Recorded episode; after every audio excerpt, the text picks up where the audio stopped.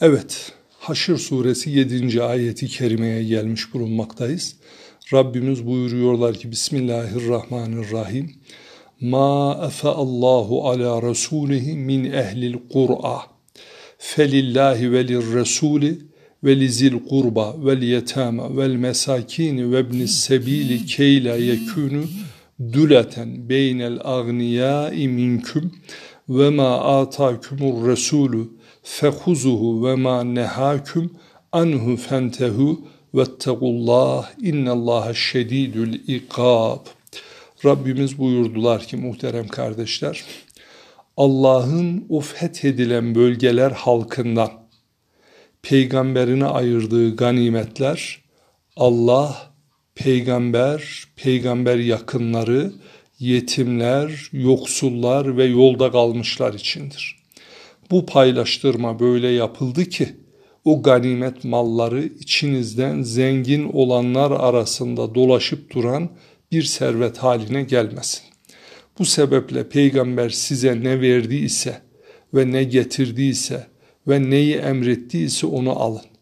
Ve sizi neyden sakındırıp yasakladıysa ondan elinizi çekin. Yolunuzu Allah'ın kitabıyla bulmaya çalışın. Çünkü Allah'ın azabı çetindir. Amenna. Allah'ın fethedilen ülkeler halkından peygamberine verdiği ganimetler Allah, peygamber yakınları, yetimler, yoksullar ve yolda kalmışlar içindir.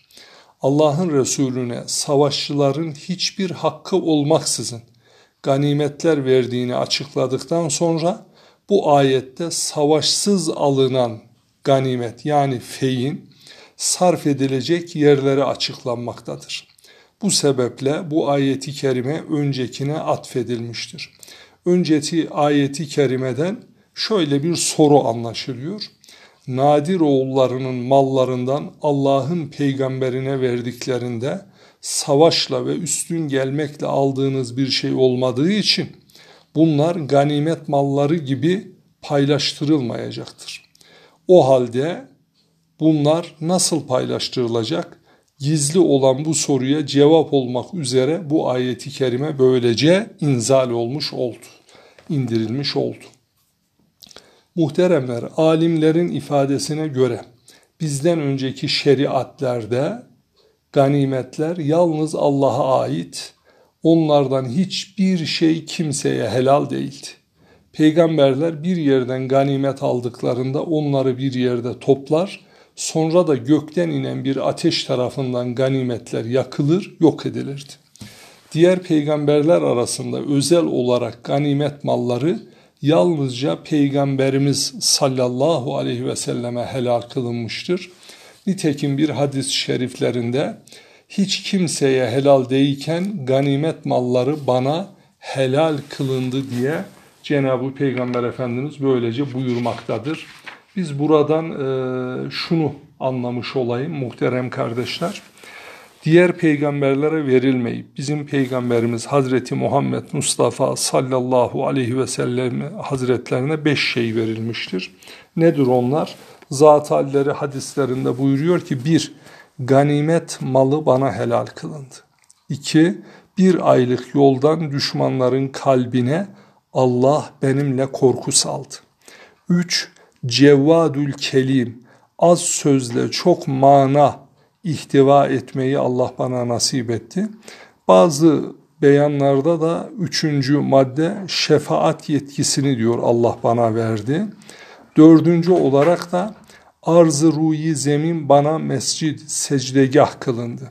Yani diğer peygamberlerin ümmetleri ibadetlerini ancak Hristiyanlar kilisede, Yahudiler havrada yaparken biz Müslümanlar peygamberimize verilen bu nimetin şahsında temiz olan, hadesten taharet, necasetten taharet hükmüne uyan arzı ruyi zemin, ru yüz demek, zemin.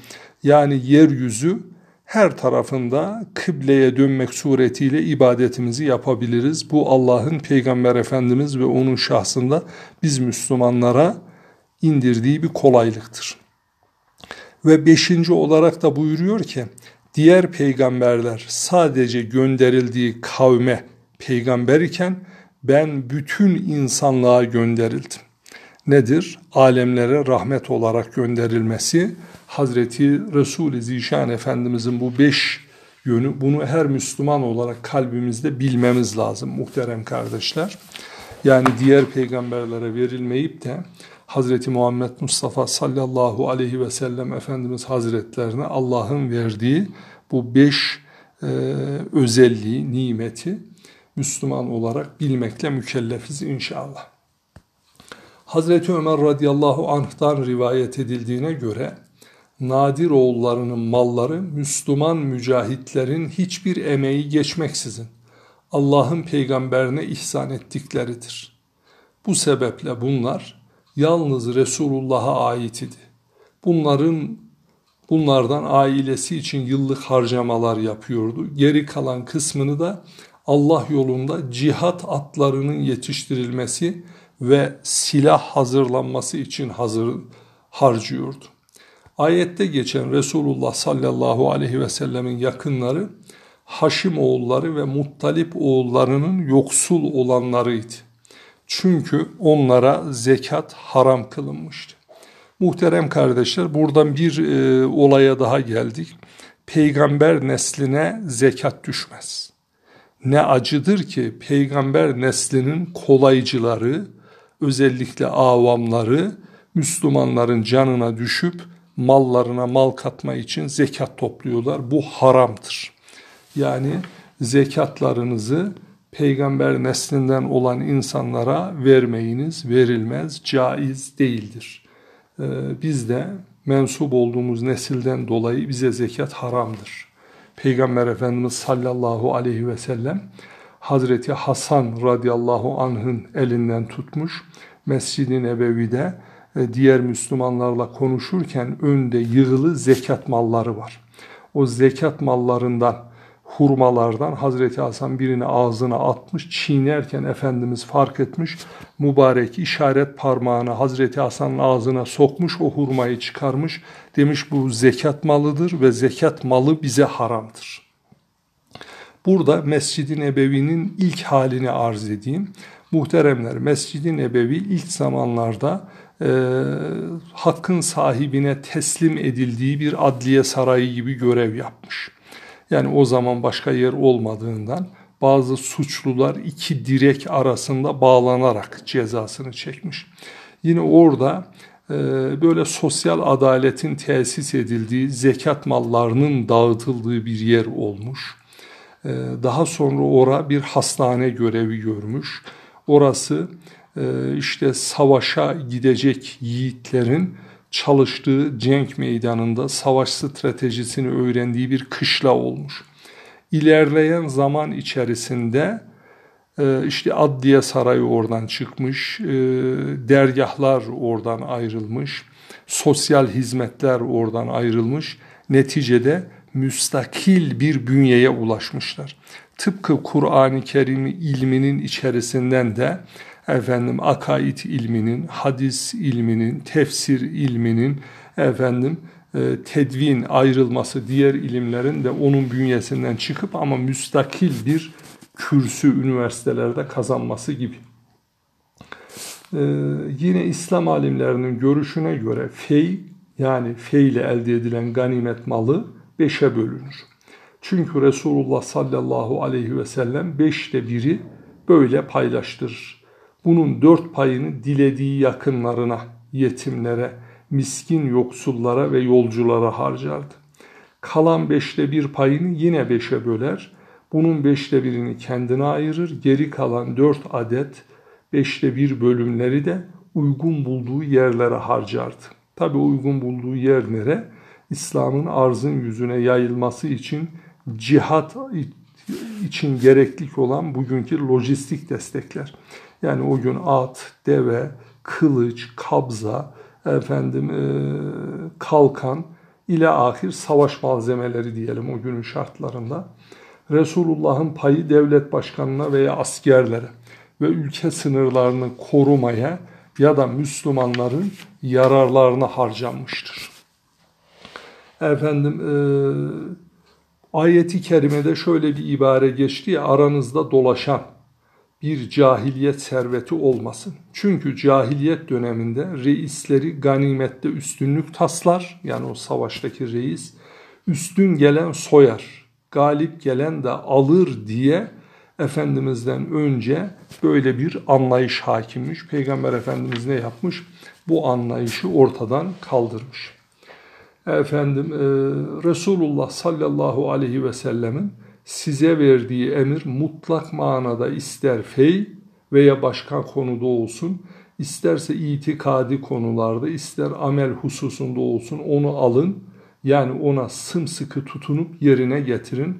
Bu sizin kaçınılmaz görevinizdir diyor. Yani burada şu ayeti kerimenin bir parçasını şöyle ezberleyelim inşallah. Ve ma atakumur resulü fehuzuhu ve ma nehakum anhu fentehu. Ma o şey ki atakumur resulü verdi size Resul fehuzuhu ona sahip olun. Onu ne yapın? Elinizde tutun efendim. Ee, devamında ayetin ve ma nehaküm sizi neyden nehyettiyse anhu fentehu ve siz ondan efendim e, böylece vazgeçin. İntiha edin, ondan vazgeçin. Yani Allah'ın Resulü size neyi verdiyse alın, neyi sizden aldıysa ondan da sizden nehyettiyse vazgeçin. Haşr suresindeki bu ayeti kerimenin içindeki bu cüzü ma atakumur resulü fehuzuhu ve ma nehakum anhu fentehu bu ayeti ezber diyelim inşallah. Evet, e, alimlerimiz diyor ki peygamberimiz için onun elinden gelen her şerbeti alın. Zira sizin hayatınız ondadır. Levhte yazılmış şeyi okuyun. Levh levha demek. Yani burada ervahi ezel levhasında. Çünkü ihtiyacınız olan şey onun sayfasında açıklanmıştır. Onun emir ve yasağı hak iledir. Kim onun emrini yerine getirirse necat bulur, kim de onun nehyettiği şeyden içtinab ederse efendim kurtuluşa erer, etmezse helak olur. Bu ayeti kerime Resulullah sallallahu aleyhi ve sellemin yapılmasını emrettiği her şeyin aynı zamanda Allah'ın emri olduğunun delilidir. Yani Resulullah kendinden bir şeyi yasaklamaz ancak Allah'ın yasak ettiğini yasaklar. Alimler şöyle demişler, farz-ı ayınlar konusunda Resulullah'a uymak farz-ı ayın. Farz-ı kifaye olanlarda uymak farz-ı kifayedir. Vaciplerde ona uymak vacip, sünnetlerde de sünnettir. Resulullah sallallahu aleyhi ve sellemin fiillerinden hükümlerini bildiklerimize ve o hükümle uymaya gayret edelim hangi hükmü ifade ettiğini bilmediğimiz fiillerde ise mübah olan en alt mertebeye göre kendimiz amel ederiz. Abdullah bin Mesud radıyallahu anh şöyle rivayet ediyor.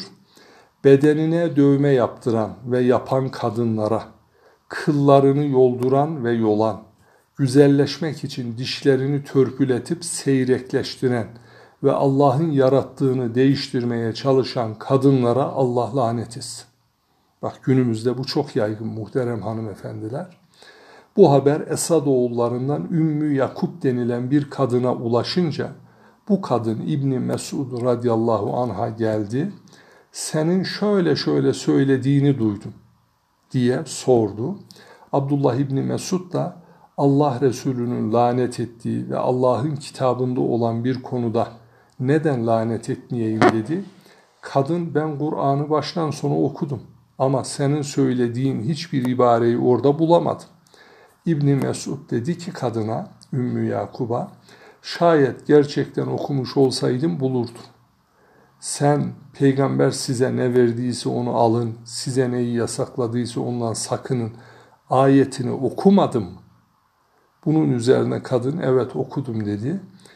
İbni Mesud da dedi ki işte Resulullah bu saydıklarımı yasaklamıştır. Muhteremler dövme dinimizde caiz değildir. Eğer bir kişi yaptırdıysa onu fetva gereğince gizlemelidir. Yani yayılmasına vesile olmamalıdır. Efendim ve Allah'a istiğfar, tövbe etmelidir ondan mütevellit. Ee, dolayısıyla günümüzde e, gayrimüslim olan gençler görüyoruz televizyon ekranlarında bir yerlerine dövme yaptırıyor. Genç kendini ona benzetiyor. Diyor ki bana da yakışır. Ben de bunu yapmam lazım. Ve böylece o da başlıyor vücuduna dövme yaptırmaya, deri altına. İslam alimleri guslun dahi caiz olmadığını söylüyorlar. Dikkat edelim, ondan sakınalım muhterem kardeşler. Yine buyuruyor ki fıtratı tağyir etmek bahsinde. Kadınlar için süslenmek amacıyla küpe için kulak deldirmek mübahtır. Ama erkekler için süslenmek amacıyla efendim kulağını deldirmek, sakalını kesmek haramdır. Görüyor musunuz muhterem kardeşler? Süslenmek amacıyla günümüzde bazı erkeklerin de küpe taktığını görüyoruz. Dinimizde bu haramdır. İşte e, delili de nedir? E, Haşr suresi 7. ayeti kerimedir. Aman dikkat edelim. Bir hadisi şerifte şöyle buyurulmuş. Kur'an'dan hoşlanmayan kimseye Kur'an'la amel etmek çok zor ve güç gelir. Ondan hoşlanan ve ona uyan kimseye de çok kolay gelir. Hikmetten ibaret olan benim hadislerim de zordur ve ona uymak zor görünür. Ancak benim hadislerime tutunan ve onu belleyen kimse Kur'an ile beraber yaşamış olur. Benim hadisimi tahkir eden yani hakir gören kimse dünya ve ahirette hüsran ve zarar içinde olur. Siz benim sözümü almakla ve sünnetime uymakla emroldunuz. O halde benim sözüme razı olan Kur'an'a rıza göstermiş, benim sözümle alay ve istihza eden Kur'an'la istihza etmiş olur. Allahü Teala peygamber size ne verdiyse onu alın ve size neyi yasakladıysa ondan sakının diye buyurmuştur diye buyuruyor Cenab-ı Peygamber Efendimiz sallallahu aleyhi ve sellem. Muhterem kardeşler, cumanız mübarek olsun inşallah.